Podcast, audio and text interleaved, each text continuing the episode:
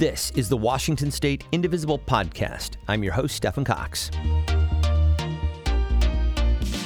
This week, our town hall with Congresswoman Marilyn Strickland. She was elected in 2020 to represent the 10th congressional district, and she joins us for a wide ranging conversation about the two infrastructure packages currently making their way through Congress and what's in each of them for Washington, and also about how we can find progressive ways to pay for them. We also discuss action on the climate crisis, voting rights, defense spending, and so much more. That is next. So today we are honored to have Congresswoman Marilyn Strickland with us. She was elected in 2020 to represent the 10th CD, a district that includes Olympia, much of Tacoma, and Joint Base Lewis McChord. She served as the 38th mayor of Tacoma from 2010 to 2018. She's the first member of the United States Congress of both Korean and African American heritage, and the first African American member elected from Washington state. Strickland is also one of the first three Korean American women elected to Congress. She currently sits on both the House Armed Services Committee as well as the House Transportation and Infrastructure Committee and is vice chair of the Subcommittee on Railroads, Pipelines, and Hazardous Materials. She's also a member of the New Democrat Coalition. And with that, I'll turn things over to Stephen. Kat, thank you so much. And uh, Congresswoman Strickland, it is such a pleasure to have you on the program today. How are you? I'm doing fine. Uh, you know what? I'm okay. Okay. I'm doing okay. When people ask that question, I'm going to be very honest. I'm doing okay. you know, we're kind of grading reality on a curve these days, right? Right. So yeah, a good C plus kind of equals like an A minus these days. Well, listen, Yeah. I, I want to first begin by thanking you for so many things that you've gotten accomplished in your first 200 days. You helped secure 333 million uh, for CD10 in the American Rescue Plan. You passed two bills: the Puget SOS Sound, uh, the SOS Act, the uh, Build More Housing Near Transit Act. You secured committee passage of over 20 amendments to this year's NDAA benefiting service members, and you led freshman members of the pro choice caucus to support reproductive health in the U.S. and the world. And so, Thank you for all that. It's a lot. I'll just ask you to begin uh, sharing some of your thoughts and reflections on your first term in Congress. It's certainly been a, a very eventful time. It really has. Well, first of all, thank you, Indivisible, for hosting me. It's my honor to be here. I know that we originally had hoped to do this in person, but the Delta variant has taken over. So, out of an abundance of caution and safety for everyone's health, we're just doing it this way. And to those of you who are vaccinated and masking up, thank you so much for doing your part to keep everyone safe. The, um, you know, it's it's it's been 250 days since I've been in Congress, and I remember after I was I won my election in November before Thanksgiving, you literally go to Washington, D.C., and you start your freshman orientation. I'm going to share this with you because I think sometimes we'll get into policy stuff, but I want to share with you my experience as a freshman in Congress. Okay. And when I was elected, you know, Denny Heck asked, said to me, he goes, You have to do th- three things immediately find an apartment, find a chief of staff, and start your campaign for the committee assignments that you want. So I took his very sage advice and I got good committee assignments. I have a fantastic chief of staff. And I found an apartment. And I live in a place that we jokingly call the dorm because about 20 other members of the Democratic caucus live there. Um, with that said, I was sworn in on January 3rd. There was an insurrection on the 6th. The following Wednesday, we filed articles of impeachment. And the following Wednesday, we had the peaceful transfer of power, and President Joe Biden was sworn in with Vice President Kamala Harris. Still in the throes of a pandemic, still an economic crisis. And I'm so grateful to my team for helping me get these amendments and bills passed because you're only as good as the team that you have supporting you in Washington, D.C. and here at home. So I want to make sure I acknowledge them and thank them for helping me be a good member of Congress. But, you know, eventful is probably the word I would use. I don't think any of us imagined that you were going to see people attack the Capitol and literally try to overturn a legitimate election. And I will tell you that if the Democrats lose this narrow majority, that can happen all over again. So, so much is at stake right now with voting rights, with showing up in local races and state legislative races and doing what we can. But it's been great. It's been fun. It's been challenging.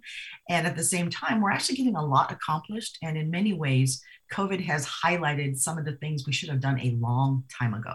So we're working on the Build Back Better agenda. And that is an infrastructure package, what I call traditional infrastructure, along with what I'm calling the caregiving infrastructure. Yep. Traditional infrastructure, roads, bridges, transit, sewer systems, all the sexy stuff, right? And then there's a caregiving infrastructure, which acknowledges that until we address caregiving in this country, for those who care for our eldest and those who care for our youngest, we're not going to have an equitable recovery because women tend to bear the brunt of those responsibilities. And 2 million women so far have dropped out of the workforce. So I'm anxious to get on the reconciliation package, to get the bipartisan package passed, and then just making sure that, you know, we're not losing sight of the fact that we are in control right now as Democrats. We control all chambers. But I will say that we can pass everything we want in the House. But if the Senate is still a graveyard and all of our fortunes depend on one person, we're not doing our job. So we need to elect more Democrats and expand that Senate majority. That is crucial. And I'm going to keep harping on voting rights because that is the infrastructure of our democracy. And if we do not do everything to defend and protect it, all the things that we want to get done, we're going to lose two decades of progress. So I will stop right there and I'll let you get to some of the questions, Stephen. Well, it is quite extraordinary because you basically read down a laundry list of everything that I would like to discuss with you today. So, so it's, it's it's a perfect entree. Uh, let's let's just jump right into some specifics okay. uh, on infrastructure. So, you know, sure. we know that these are two packages: the bipartisan infrastructure package and the reconciliation bill, which I know you're currently yeah. uh, about to be very hard at work on. So, as you yeah. mentioned, the the bipartisan infrastructure package includes the things like hard infrastructure, roads, bridges, broadband. This is about a trillion dollars. You, yeah. as a member of the Transportation Committee with subcommittee leadership, this is very much in your wheelhouse. I'll just ask you briefly are there some very specific places that you would like to see funds directed here in the state of Washington? Yeah, you know, um, during my time as mayor, I served on two regional transit boards. I was on the board of Sound Transit as vice chair, and then I was the chair of Pierce Transit. And if I could spend money on anything, it would be mass transit, more buses, more HOV lanes, more bus rapid transit, more light rail, and definitely electrified high speed rail. And I say that because we live in a growing region and more people are moving here every week. And as we look at the number of people here, the transportation challenges we have, that is completely related to the housing crisis that we have. We have to build more housing near transit we have to be willing to upzone so that we can have types of housing for everyone. So if I could invest in one thing specifically with with infrastructure, it would be you just can't build enough transit as far as I'm concerned. I, you know, I, I, think that's probably a, a, welcome message for a lot of people listening right now because we know there is a huge influx of people coming to the Pacific Northwest for myriad reasons, uh, not least of which is there's water here. there seems to right. be a, a, shortage of water in, in places like California, and this is the sort of infrastructure that we're going to need to build here to be able to maintain that. Um, I'll shift over and talk about the bigger bill now, and that is the the, the okay. reconciliation package. Now, this is the 3.5 trillion dollar budget budget resolution. This is spread out over 10 years with an average of $350 billion a year. And this, as you say, is the caregiving and human services infrastructure package. So, childcare, housing, climate change, education. Um, as I say, uh, you know, and we were talking about this before we began, House committees are already working on what is going to make it into this final bill. So, with that in mind, I would just ask you personally what are just a few of your very top priorities for this, this package? You know, I spoke about it earlier during my early remarks about the caregiving infrastructure. And I say that coming back to the data point of 2 million women have dropped out of the workforce. And you know, you know, if you read the news, you hear stories about people not being able to find workers to come back to hospitality, to different, you know, to different types of employment. There are hotels I've heard that can't find enough staff. And people will say, well, it's because of those unemployment benefits for a lot of people, it is a conversation about caregiving, and they're having to make a choice between caring for their loved ones or deciding to go back to work.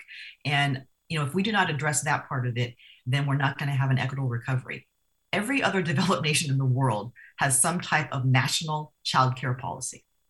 And it's time for us to join the rest of the world to be competitive, but to ensure again that this recovery is equitable. And I want to make sure I point something out here too, because equity is the lens through which I'm viewing this, especially because people who work in caregiving tend to be women, tend to be minorities, and tend to be immigrants.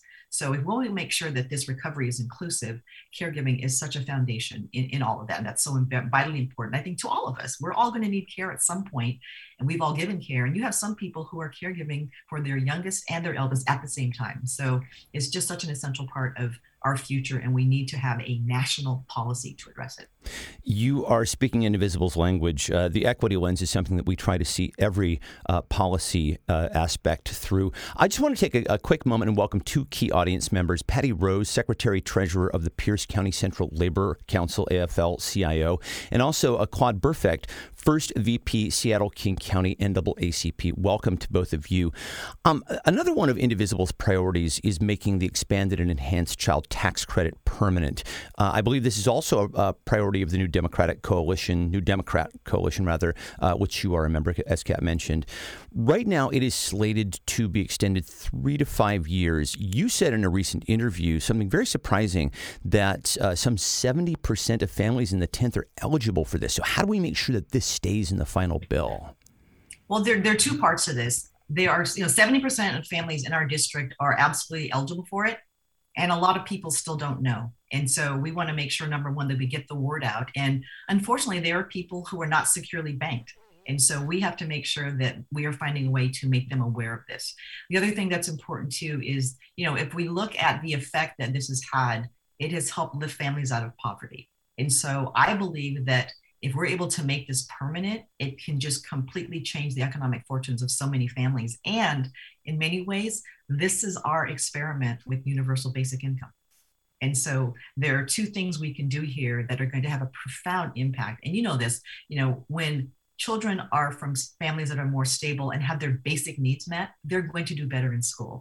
And you know, my husband is a high school principal, and after two days, you know, because of the pandemic, they are having challenges because you have young people who have not been socialized for a long time and they're just having trouble getting back into the groove of being a student again. But I am a big fan of doing what we can to support families with children. And I would like to see that ch- child tax credit become permanent. And again, it's a form of universal basic income. Completely agreed. Uh, and I will also mention that Indivisible is also pushing for universal childcare, paid leave, home and community based care. So we're all on the same page uh, there.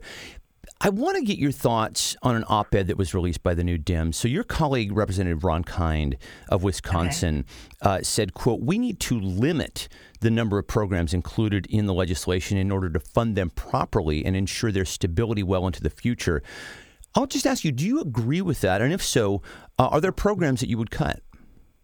Yeah, you know, that is just the worst question to ask someone because you're going to have to choose. And, you know, as we're looking at how we're going to pay for these things, Ron has a good point because you would rather fund programs sustainably and substantively and provide people with certainty instead of trying to what I call the peanut butter approach, where everyone gets a little something, but it's very, very unstable. Um, the question is, you know, we haven't, I have not thought personally about, you know, what is it that I'm willing not to do anymore? There have been questions, for example, about having income thresholds for who gets access to childcare. There have been conversations about, you know, what do we need more urgently versus, you know, what are something that's a, what's something that's a nice to have.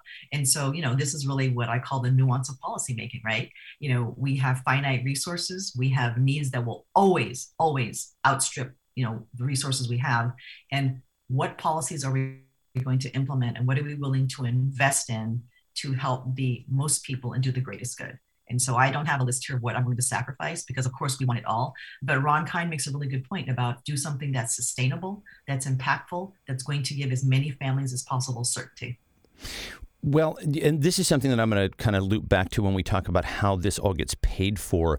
But I want yeah. to ask about the climate component of this because another of Indivisible's reconciliation priorities is the climate, uh, especially mm-hmm. including the clean energy standard, which would move uh, the power grid to 100% clean energy by 2050. I'm assuming that this is something that you support. And so I'll just ask you how and where you see this transition happening here in Washington. Yeah, so through the reconciliation package, I want to remind people that the reconciliation is a budgeting tool. And so, you know, we, we've had conversations in our caucus about policies we want to move forward, but that isn't necessarily related to a budgeting tool, which is part of reconciliation. But, you know, as we think about this move to, you know, 100% renewable energy, you know, we have to make it easier for us as consumers to make better decisions about how we use energy. And that's everything from how we use transportation to the choices we make as consumers to what's accessible and also being equitable about it and understanding that you know if we have housing that is so scarce and so in so expensive that people of lower incomes have to move far away with no transit service, we're forcing them to get into a car and have to drive. And so again, the nexus between housing and transportation and climate change is so incredibly important. And so I think there's a way to do it. You know, another conversation that came up when we were in during the campaign is, you know, are we open to all forms of energy? And I think that, you know, we have to make our decisions based on science. And, you know, there have been conversations about, you know, do you support nuclear energy? Do you support taking down dams? What do you think about hydroelectric? Is it is it really as sustainable as we say it is? And so I just believe that we have to be willing to have a deep dive and bring all the energy people to the table and say, look, we're going to decarbonize this economy. Our future and our lives depend on it. We're underwater, we're on fire, and we have to do something urgently. And it has to be an international act as well, because we can do all the things we want here in Washington state and the United States, but China has to come on board, India has to come on board, and the EU has to come on board. And, you know, to be honest with you, the EU is doing a good job already, sure. but this has to be an international effort. And that's why I'm glad that President Biden got back into the Paris Climate Accord. Oh, absolutely. I, I would uh, 100% agree with that. And I also think that the rest of the world looks to us as a global Yes. leader on things like climate. And so what we do in Washington, your Washington right now, uh, absolutely matters. You, know, you talk about this being a budgeting issue, and certainly this is a question for the, the, the Senate parliamentarian in terms of what ultimately constitutes a budgeting issue.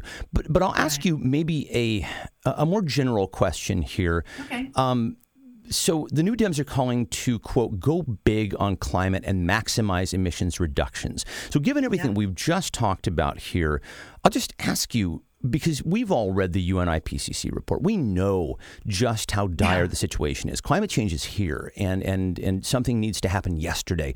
What does going big on climate look like to you personally? going big on climate to me means making the ginormous investments in infrastructure that we have to make to change things. And you know, when we talk about climate changes here, all we have to do is look at Mount Rainier. That's our that's exhibit A right there. And so for me, it is upgrading our energy infrastructure so that we can accommodate tens of thousands of more electric vehicles. You know, I've had meetings with car manufacturers. They want to sell EVs in the United States. Less than 2% of the cars they sell are electric vehicles. We are way behind in the US. And you shouldn't have to have a two car garage to have an electric vehicle.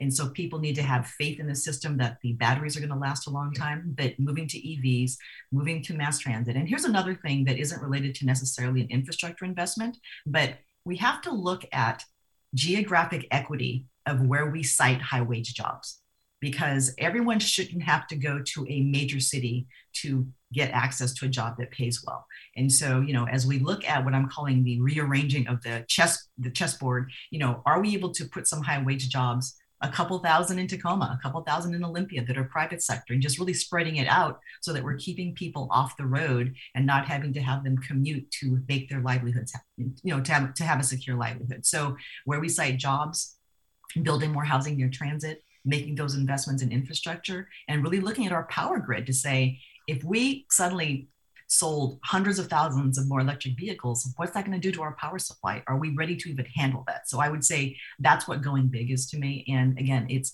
the willingness to make these investments. I hate the term pilot program because it hmm. means you're dipping your toe in, but if you're going to go, go big because right now with this thin majority we have, we don't know what's going to happen in 22. I try to be optimistic, but if we lose the majority, we're going to be in a policy desert for a decade or two. And so now is the time to act. We have this 18 month window we need to go big. I am so glad to hear you say that because I know that that is what is exactly on the mind of so many indivisibles listening and watching right now is that the, the, the clock is ticking right now and Yeah. we have an opportunity to make a generational change here right now. Uh, I think a lot of people are, are looking at some of the things that are on the table and seeing the biggest potential public investment um, maybe since the 60, 60s, uh, possibly even the 1930s. It's very transformational. Um, and, and as I said, I do want to talk about the way that this is paid for. So, Indivisible is calling for it to be paid for largely by revenue from multinational corporations, big pharma, individuals making over $400,000 a year. And something that President Biden said uh, really stuck with me uh, the other day when speaking. We were just, you know, as, as I was referencing the, the, transformative nature of this, he said his goal for the bill is to quote build an economy from the bottom up and the middle out, not just the top down, which is something that we've seen obviously for the last forty years. And I think it's our, I think it's at this point inarguable that that approach doesn't work. I wonder, do you agree with the president on that goal? Absolutely. And here's why. You know, I use my family as an example. I grew up in a military family, and my father served for over 20 years. We lived in a modest house in South Tacoma, but we had food on the table. My parents owned their house, and we were comfortable. And we had access to healthcare. That is not true for too many people. And so as we look at what has changed, like, you know, my parents bought their house for $17,000 in 1968. That house was paid for before I got out of high school. My parents had a secure retirement. And that story is true for a lot of my friends I grew up with whose parents were or were not in the military. That's not the reality anymore. And so we have to look at some of these tax systems that are upside down that hurt the middle class and people who are not making enough money and think about what we need to do and make it more equitable. And I tell folks that the best thing that we can do for the economy, the best thing that we can do for business is to strengthen people and families and give them economic security. Because we talk about how to pay for things, but the dividends that people are going to have, you know, as they are financially secure, as they're consumers, those revenues are going to come back into government, into local government, state government, and federal government. And a lot of those things, I think, can be ideally addressed through jobs and job creation yeah, and things like that that right. are part of the reconciliation bill. But in terms of the way that we raise revenue, I'd love to get your thoughts on just two mechanisms. Uh, the president is calling to increase capital gains to a maximum of 39.6%. And I'll just uh, hasten to add that this applies to less than 1% of taxpayers and mm-hmm. that he is also calling to increase the corporate tax rate to 28%. Right. And, and I will note that it was 35% before the Trump tax cuts. Do you support right. both of these measures? I do, and I think they're very reasonable. And you know, going from 21 to 28%, which is lower than it was during the Obama period, is reasonable. It's a good compromise. And again, you know, I I tell folks that if we're willing to pay for these programs, the long-term benefit to the entire economy is going to be good. And that's going to be good for businesses as well and that's businesses of all sizes. And so there's no downside to making those investments. I will tell you this though you know and we had a conversation before we came live about messaging right? Yep. and you know whenever there's a conversation about taxes it's always it, it always turns into you know tax them we don't like them and then it's like, well, they're all they are is text and spend Democrats. Right. And we sometimes forget to remind people or to frame it as we need to pay for this. And here's how pay and here's how these programs are going to benefit our community. And if we're willing to do the 28% marginal tax rate, if we're willing to do some things like this, then we can help pay for these things. We have sometimes we don't know how to frame the conversation. And for some people, you know this, when they hear that even the folks, even the 1% who'll be affected by these tax increases, what comes up? Well, it's going to start to open the door, then it's going to come down to everyone else. And next thing you know, everyone's going to get taxed. And so we have to be more thoughtful about messaging, but always lead with what is it are we trying what are we trying to accomplish? Right. How does that benefit the greater good? And why does paying for it this way actually have a stronger return on investment in the long run? I just think sometimes with messaging, we're not as good as we could be. Well, as I said when we began, I agree with you wholeheartedly. Uh, I think that you know we talk, we, we often speak in nuance uh, on the Democratic slash progressive side of things, uh, which sometimes put us puts us at a, a bit of a disadvantage. So I, I, appreciate you laying all of that out. Um, I, I want to shift over and talk about something that is very, very, very top of mind for pretty much everybody uh, in Indivisible right now, and you have already, uh, uh, you know, you've referenced this in our in your opening remarks uh, and that is voting rights. So I know that you were a co sponsor of the John R. Lewis Voting Rights Advancement Act. Many of us see this as a fight for the future of our democracy. I will just ask you, if I may, uh, from the perspective of the first black representative from Washington ever, what does all this mean to you personally? You know, it's interesting. So, you know, when you talk about something that is named after John Lewis, or when you talk about HR1, you know, you cannot help but have a mental image of him crossing the, the bridge. And, you know, for me, it's personal because I think about my father. I think about the fact that my father, who was from rural Georgia, joined the army when it was segregated. I think about the fights that he had, the fights that my family members had. And just the legacy that I inherit just by even being a viable candidate and sitting in Congress right now as a member of the Congressional Black Caucus. So I think for a lot of us whose families have a history of being victims of discrimination, it's very, very personal. But I also want to make sure that I remind everyone that yes, this is about civil rights history and a namesake who we love and adore and miss, but it's also about the fundamentals of our democracy. And HR 1 does a lot of things. You know, it makes it easier to vote. It makes sure that we're able to have vote by mail and access to the ballot. It increases election security. You know, it it gets rid of the dark money where you know where we don't know where it's coming from. You know, and here's what I say about the the dark money part of it. It's like you know, you have to at least reveal who's donating at a minimum so people can make an informed choice. And there's a lot of money all over politics from all places, but it can't be dark. It's like shine the light on it so people know exactly who's donating to which PACs and what's going on. That's really important. And then also too, it just talks about, you know, the branches of government and how we're making sure that we are engaging in ethical behavior and holding people accountable and not having people benefit from being in this office. So, you know, I do believe that HR one is very strong. HR four, I'm getting a little technical and wonky, excuse me, technical and wonky here. Um, HR four is really about the idea of pre-clearance. And pre-clearance is the concept that if a state wants to change voting rights laws, they have to get pre-clearance from the federal government. And this is because you have a rash of states across the nation now who have a history of discrimination, who have a history of voter suppression, engaging in the same behavior. If they have to go to the federal government to get pre-clearance first, then it provides a safety mechanism and keeps them from doing it. But you know, HR4 and HR1 are vital to the future of our democracy. And I was just on a call with the Democratic caucus and we were talking about this very topic. I mean, what's and, and, everything that you say is absolutely right. What what I think is discomforting about HR four in particular is the fact that uh, with many of these states, the horse has left the barn, and so you know the even with the passage of a bill like uh, the John Lewis bill, there would need to be extra uh, legislation in order to address the damage that has already been done, um, which is a larger conversation. But I will just ask you this: you know, this is obvious. This is all in the hands of the Senate now. These two bills have been passed mm-hmm. by the House. Yeah. Um, we've seen a number of uh, members be very vocal about this, including you, and thank you for that. I follow you on Twitter. I, I see the, the, the you know the things that you talk about and the things that you call attention to around this issue. I'll just ask you: How do you feel? Like members of Congress, like yourself, can really keep this issue front and center? And then, more importantly, how can we as indivisibles partner with you and help? You know, I mean, I will come back to, you know, what I said earlier, and this is unfortunately the reality. Like, you know, we have senators who represent states that are smaller than some of our districts.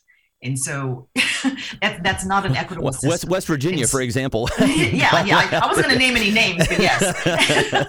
and so, you know, so again, it is so incredibly important for us as Democrats to be very thoughtful and strategic about where in, we're investing our time, our operations, and our volunteerism to elect people who can win. We need to increase that Senate majority. Val Demings has a good shot of beating Marco Rubio.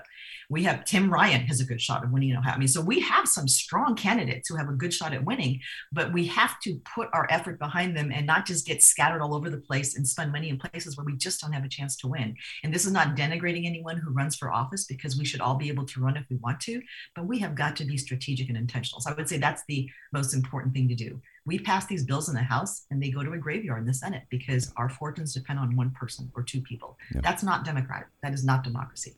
I'd say the other thing we need to do too with voting rights is with so much going on between getting vaccine, getting people vaccinated, the new mandates, the economic crisis, it feels like you're standing on the beach and the waves just never abate. Yes. And we just have to find a yes, way to make sure that we put this at the top of the list. Yeah. And there's so many things that belong at the top of the list, but I will say this again that Senate majority not getting larger and the erosion of voting rights, if we do not deal with those two first and foremost, front and center, everything that we hope for is not going to happen. And again, if we lose the majority, you know, we're going to go backwards in a very aggressive way. And again, there can be a presidential election and there can be a majority of people who don't like the outcome and they will pull exactly what they tried to pull on January 6th. So that is the narration uh, of what goes through my head when I'm awake at 3 a.m. Uh, what, you just said, uh, and I know I'm not alone with this. Um, yeah. I, I want to loop back just very briefly and ask you a, an enforcement question. Uh, and this okay. relates to uh, what you were talking about with HR 4. So, uh, Indivisible is very strongly in favor of expanding funding for the Department of Justice's Civil Rights Division to investigate voting rights violations. This yeah. is one way yeah. that the executive branch can actually step into this. Uh, am I safe in assuming that you support this funding? Absolutely. Yeah.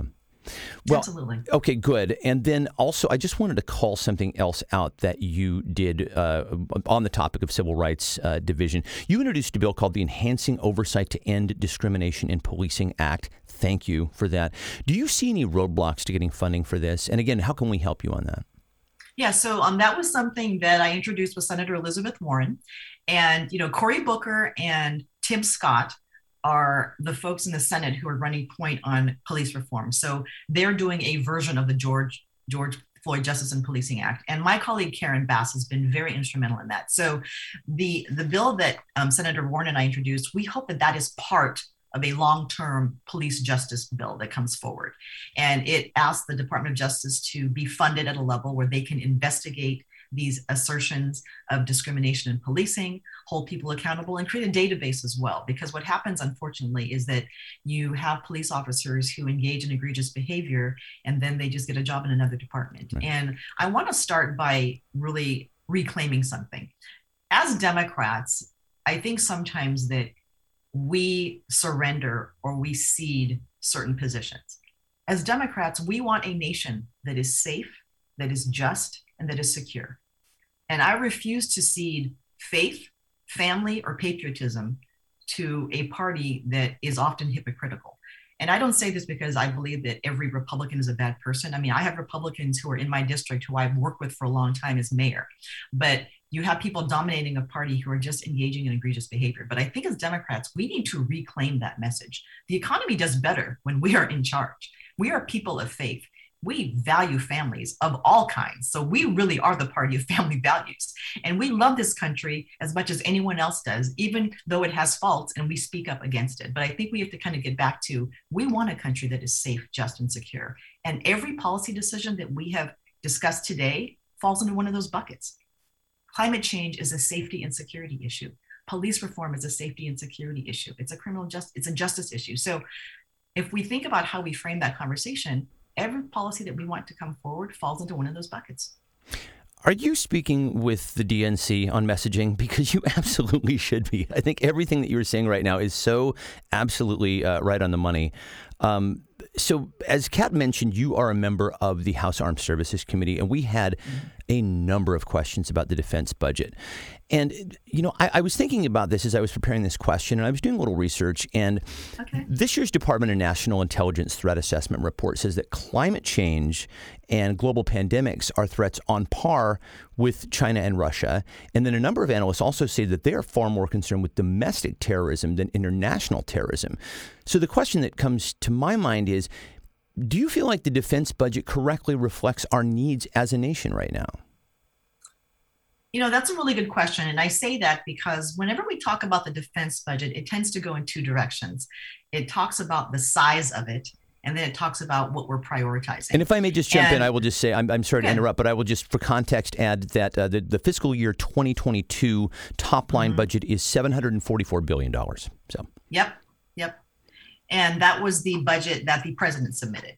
And so um, let me talk about this. So, first of all, Secretary of Defense um, Lloyd declared climate change a national security issue and a global security issue. So the Department of Defense is on board with this. They understand what this means. And I serve on the military personnel and readiness committees, which means I'm focusing on the people who serve. So, as an example, when we were doing markup for NDAA, which is the national defense budget, there was a proposal that came from the Senate to increase the budget by $26 billion. Um, the three members of Washington State on that committee voted against it. Chairman Smith did, Rick Larsen did, and I did. And it's not because I disagree with $26 billion, but I want to see that spent on more housing for families on post. I want to see that spent on healthcare for people who serve in the National Guard. I want to see things that are spent to actually help support families. If you're in the military and you're a young person serving, it's like you shouldn't be on food stamps. And so there are things that go on with those who serve who are not being treated who are not getting their basic needs met. And so for me, it's not necessarily the amount it's really how are we deploying that money? Technology is different now with how we engage around the world. And yes, we need people on the ground, but we can use technology in very different ways. And cybersecurity is an ongoing threat every minute of every day. So for me, it's not necessarily what the top line number is, it's being accountable, using our resources wisely, and making sufficient investments in the people who serve. I think that is so incredibly important. And I do want to highlight that in just a moment, but I'm going to ask another question that I know you're not going to like because you okay. you, you, didn't like it when I was referring when I asked the question regarding uh, what Ron Kind had said. But you know, even in my discussions with uh, the uh, HASC chair Adam Smith, the House Armed mm-hmm. Services Committee Adam Adam Smith, he even takes issue with exorbitant spending on programs like the F-35. So I'll just ask you: Are there areas that you could see streamlining in the defense budget? Yeah, I mean, you know, when you look at these giant, expensive pieces of equipment and the amount of time it takes to build them, you know, we're not being as efficient as we could be. And I will tell you that, you know, the thing you learn about federal government is that it is a it is a giant bureaucratic machine. And so we have to look very carefully and just hold everyone accountable. I mean, you know, when I think about manufacturing something like an F 35, I mean, think about the supply chain involved, the engineering involved, the testing involved. So, how is that process going? And what what mistakes are being made why do we keep having to start over and press reset i mean that's a waste of money and again i'd rather see that money go into supporting families and getting their basic need met building more housing on base than to keep spending money on some of these some of this equipment that isn't necessarily being done efficiently or in a way that is accountable as it should be. So that is a completely legitimate concern. Absolutely, it is. So you have mentioned, uh, and I have also mentioned a couple times the work that you do on behalf of service members and veterans. And I just want to highlight this. Um, as I mentioned at the top, you secured over 20 amendments that would fund things like health care, dental care, homelessness prevention for service members and vets. These are the sorts of things, I'm, I'm, I'm, a little outraged here. These are the sorts of things that you think would already be funded. Were you surprised right? that they weren't? And what explanation were you given as to why they weren't? You know, um, one of the explanations I've heard is that, you know, sometimes a choice has to be made between funding some of these things and having updated equipment that people need to use. I've heard people say that, you know, different regions are growing at different rates and you know we're sorry that housing is so expensive here but there's a base housing allowance and one of the questions i asked is yeah but it's different by every region so shouldn't we calibrate it based on where someone's stationed so that a family doesn't have to spend six months in temporary housing or have nowhere to live if they want to live on post and so i was surprised too and you know i've i've heard for years that there are young members of the military who are on food stamps. I mean, that is insane. If you do the math, I think their starting salary is $9.35 an hour. Mm. And so I just think that there are things that we need to do to take care of people because we can purchase all the equipment we want, but if we do not take care of the families and the people who are serving, they're not going to be ready to do their jobs. And so I just want to make sure that we're doing things that are that are really focusing on the people. And then as you know, you know, we had some lively debates about addressing extremism. Um, there have been conversations coming up about this whole idea of critical race theory and the service academies. And so it is definitely a far ranging committee where we talk about all kinds of things we have a question about extremism in, in the military, and so I, would I would just put a pin in that. And in fact, now okay. let's. I think we should shift over to audience questions. Now we have about twenty minutes left, um, and okay, I want to I want to start with a question from Julie. Uh, she says okay. you are a co-sponsor of HR three, the healthcare bill that would, among other things, allow the Secretary of HHS to negotiate lower drug prices. But you were also a signatory to a letter to Speaker Pelosi expressing concern about aspects of HR three. Your constituents are confused. Do you or do you not not support the government negotiating lower drug prices for your constituents? Well, first of all, the letter did not mention HR 3. And what the letter said was that we need to make sure that when we look at negotiating drug prices that we are doing something that is going to include both chambers both the house and the senate and is going to be bipartisan and the reason we said that my colleague jake auchincloss was the one who actually talked about this letter with me and he said that what is being proposed right now isn't necessarily going to reduce drug costs for as many people as possible so let's bring everyone to the table. Let's have an honest conversation and let's talk about what's going to what it's going to take to actually pass something to reduce the drug prices. I am a supporter of HR3. I support having Medicaid and Medicare negotiate these prices. But at the same time, we want to make sure that we are covering as many people as possible and that we are able to get something done. The last thing I want to see happen is that the House passes H.R. 3, it dies in the Senate, and here we are in the 118th Congress, and nothing has changed for the price of pharmaceuticals for so many people who pay way too much out of pocket. Just as a follow up, you say you want to bring everybody to the table. Do you just mean uh, uh, members of the, the other party, or are there other players that you would like to include? Absolutely. So you, you guys know this. So when you look at the healthcare system, it is broad and it is immense. It's everything from small startup companies doing research into pharmaceuticals and therapeutics. It's big pharma, it's pharmacy managers, it's insurance companies, it's hospital, it's consumers. And at the end of the day, it should be all about the patient. And so, how do we have a thoughtful conversation that says to everyone who's involved, what's it going to take to drive down prices? I think that's a conversation we have to have if we're literally going to get something passed. I will just again, yeah. I, will just play devil's advocate and say yeah. it seems that the, you know uh, people who have a place at the table like big pharma may not have that end goal in mind. Well, they have a choice. They can be at the table or they can be on the menu. And so I think there's an opportunity here to have an honest conversation about what what's it going to take to drive down pharmaceutical prices? And it's interesting too because you know you know this there's so many components to this. There's so many different players in the entire chain of coming up with something and then getting it into getting getting it to a patient. So let's talk about how we lower prices. There are generics that are available. And so let's just bring everyone to the table talk about the end game here the desired outcome of driving down prices as low as possible and making sure that yeah we're able to do research as well and to provide therapeutics for people who desperately need them. I mean i've heard from people who have had chronic disease. Um, they have they're caring for loved ones who have cancer. You know, and they say that without some of these pharmaceuticals, they their their loved ones wouldn't be here. And so, you know, I am of the mind that I will listen and take information from everyone, and let's find a way to get there together. Breck, as I mentioned, we had a question about electric rail. So Breck asks, we would like to see an expansion of electric rail service and the funding of the Amtrak Cascades Long Range Plan, which would create high-speed service between Vancouver, BC, uh, and Portland.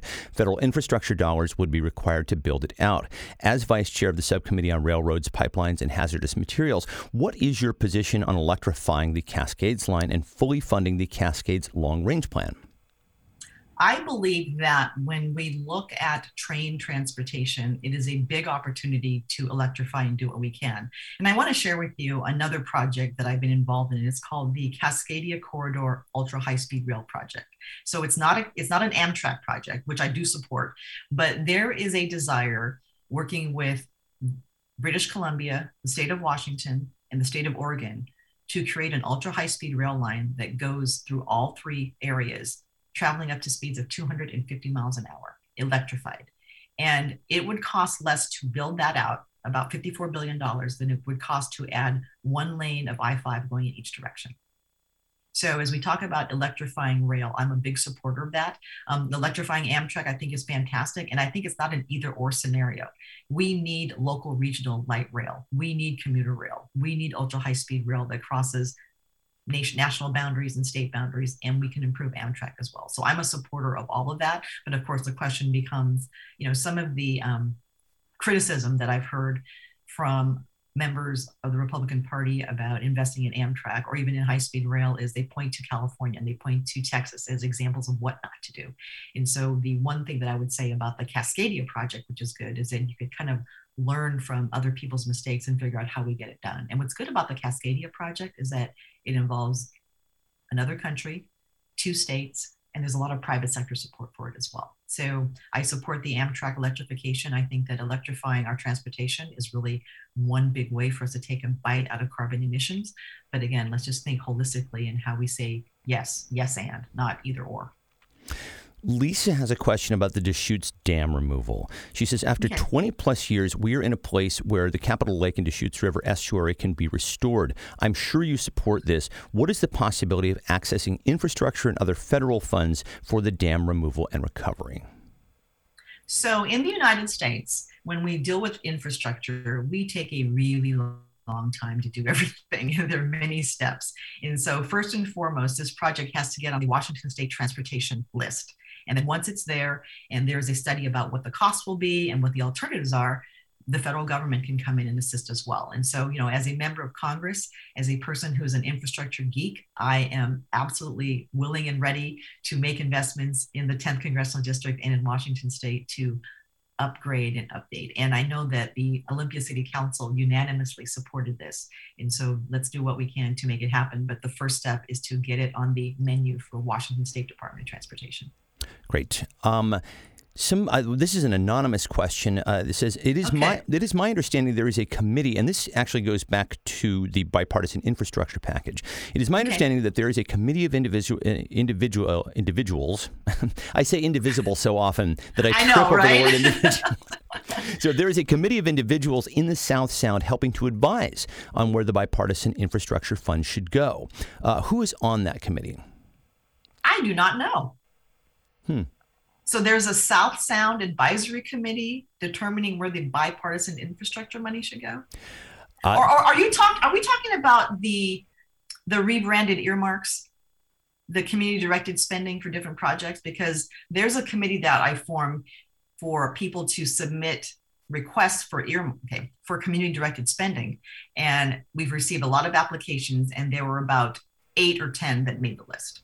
Okay. And, and, is, that, is, that, is that the question? I believe so. It's anonymous, so I don't have anybody to follow up with. So, uh, okay. I, can, can, you talk about the players uh, who are involved with that? Yeah. So, um, what we did was so in Congress this year, under the leadership of um, Chair DeLauro, we decided to bring back earmarks. And you know that earmarks went away because they became kind of controversial and it kind of looked like people were just hooking up their homies, for lack of a better discussion. so we created a system that was transparent it had to be community benefit and it could not benefit a private company. And so we had submissions from different cities for different projects, and we were able in transportation infrastructure to get quite a few projects funded in on my list. And so let me tell you what they are. And, and the makeup of this group here it consisted of folks from Olympia. Um, included someone from the State Labor Council. It included someone who is um, works in financial services, but just a nice cross section of people representing different sectors to evaluate these applications and then make a recommendation to me about what we should fund. So this is the Invest in America Act, and our member designated projects were $5.6 million to strengthen neighborhoods and connectivity in East Tacoma. Um, it was to improve accessibility to connect neighborhoods in an international business district in Lakewood. It was $6 million to strengthen an economic development corridor in Lacey. It was $3.25 million. Hold on, this is sexy to build a roundabout in Tumwater, and then $2.75 million in Fife to restore a trail system. And so we received quite a few applications and submissions, but the committee came back and recommended these. And luckily, we actually got more funded than we imagined. So it was a nice way for us to show local communities that their projects are important. Um, we are funding a youth shelter in Shelton. We are funding um, a program in Spanaway, Washington that helps people get into medical records. And so just ways to fund different projects to address infrastructure, but also, you know, help get things built that are going to benefit the community at large. Great. I'll just add I love roundabouts. Um, so. Uh, uh, Olympia Indivisible asks The IRS code has a depletion allowance for industries that extract uh, coal and gas. It basically subsidizes the pollution of our environment. Would you support the elimination of the code's depletion allowance? Well, I'm definitely willing to look at it. And I think the question always becomes you know, when we talk about these things that are subsidized, what's the impact on the local communities and what's our general goal overall? And so I definitely will look into it and, you know, take, take a very, very strong look at, you know, what it is we need to do. And, you know, when we think about things that deplete, I still come back to the conversation about what options do we have as consumers to do something else, to use something else? And one of the things I've learned in Congress is that, you know, here in Washington state, we have a very deep blue liberal ethos. And when I meet with some people who come from other parts of the country, they have a very different perspective. And so we want to make sure that we're doing something that doesn't jeopardize people's livelihood, but also provides an alternative. Okay, if I can't do this, then what, what can I do next? Well, yeah, and I think the, the, the transition is is what's is what's key here, and actually yeah. uh, related to that. Fran Slayton has a question: uh, Will you commit to ending subsidies for the fossil fuel industry, including natural gas, and indefinitely blocking all new fossil fuel projects, including those directly impacting BIPOC communities disproportionately, like Line Three, Line Five, and KXL? So, you know, again, I will take a look at all of these different types of project and ask myself, what is the overall impact? And we do know that when it comes to climate change, there is a disproportionate impact on communities of color and communities that are low income, often where things are sited. And so, again, I will take a look at these things and do a very, very thoughtful dive about what needs to happen. And as far as the conversation about subsidies, we subsidize a lot of things in this country. What we need to do is subsidize clean energy and think about how we're going to move to a carbon free future. So I can definitely consider supporting that. But I also, again, always want to say, what is going to be the impact on a local community when you do something like that? And if we're saying to someone, okay, you're not going to be able to do this, then what are they going to do instead? And how's that going to affect people who may work in that industry now? How is there a just transition to another job that pays well that's going to allow someone to maintain their livelihood? Uh, Fran is uh, part of the audience uh, here today, and so I would imagine she would like a follow up. If uh, uh, Dante or other staff could follow up uh, with her with once the the congresswoman finds out more information about that, that would be greatly appreciated.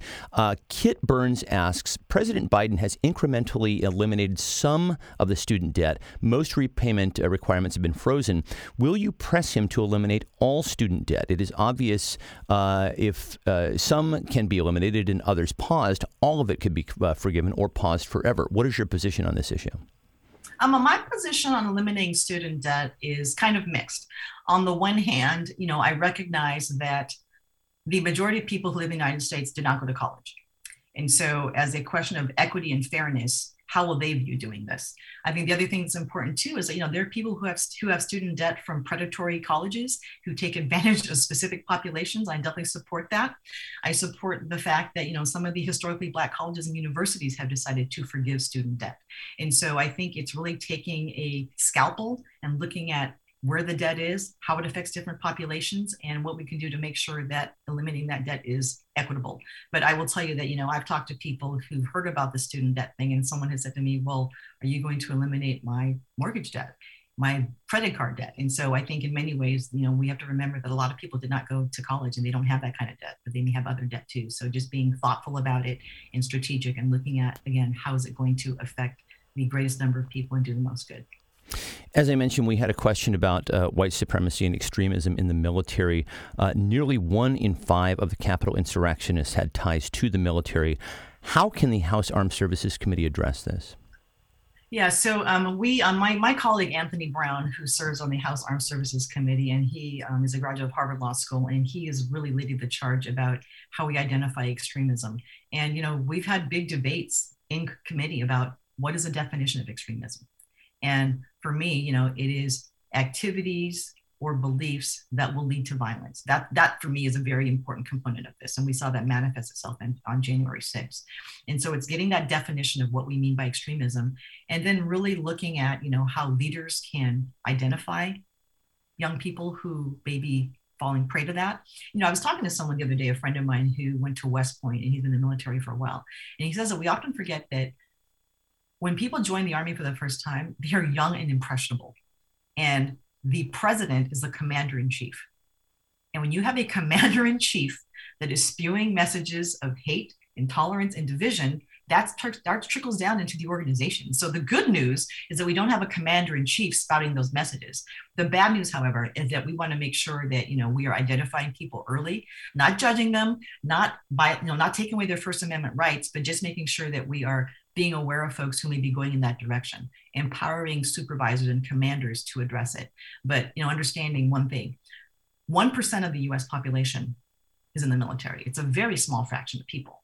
But what happened on January 6th is unacceptable. So we want to make sure that we're identifying those behaviors and doing what we can to curb them and to make sure that you know people who have those extreme views that lead to violence or not serving in the military. We have five minutes left, actually six minutes left, and so I wanted to get uh, just a couple more questions in here. Uh, Sharon Loader asks how to get young people politically active. Uh, she says the gallery. I won't say what she said about the, the average age of people who are, are in the gallery here, but let's say they look kind of like me and, and this this this age here. So we're, we're a little uh, long in the tooth. Uh, how do we get uh, younger people involved? You know, I, I would say a few things, and I just I think about my journey is becoming politically active. You know, when I was in my teens and early 20s, politics were not top of mind for me. So, really, my late 20s is when I started becoming politically active after I came out of graduate school and attending historically Black college and university. So, I think a couple things have to happen. You know, there are lots of organizations that you know from legislative districts to you know to state parties to county parties and we have to make them places that people want to be part of and I often say that because, you know, in any organization, when we talk about diversity and inclusion, and I don't just mean race, orientation, and ethnicity, I mean age and different perspectives and life experiences.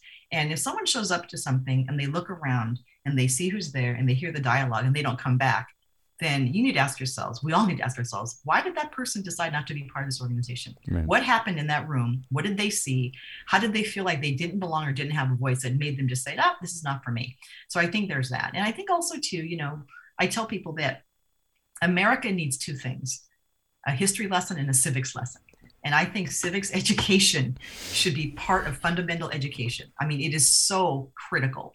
And I've had the privilege of traveling to different places in the world. And it is amazing to me how most folks that you meet on the street know more about the US than a lot of us do here at home. Yeah. And so we need a civics lesson in history. So I would say civics and civics in high school and middle school is important, but just creating spaces where people feel welcome and they can see themselves. I think that's a really important part of it. I really, I couldn't agree more. I really think a return to civics, uh, uh, civics education is so important, and also uh, I would highly recommend that young people read uh, People's History uh, by by Howard Zinn. I think that it's just such an eye-opening book. But that's just my little two cents there. I, I want to, uh, before we go, I just want to thank you for your work on gun control. You co-sponsored both HR 8 and the Enhanced Background Act. Right now, this is an issue that has largely gone to the back burner. I, we we sadly can anticipate that at some point it will come back to the front of the conversation here uh, in this country. What yeah. else do you think can be done on guns legislatively right now? Well, I think there are two things. So, what we're trying to deal with is gun violence. And the sad reality of gun violence is it's mostly perpetrated by men. It is often against intimate partners, often between people who know each other. There are more guns in this country than there are people. And so for me, I think about the structural issue that there are too many guns and they're too easily accessible. You can go online and just buy any old gun and they don't even ask you many questions.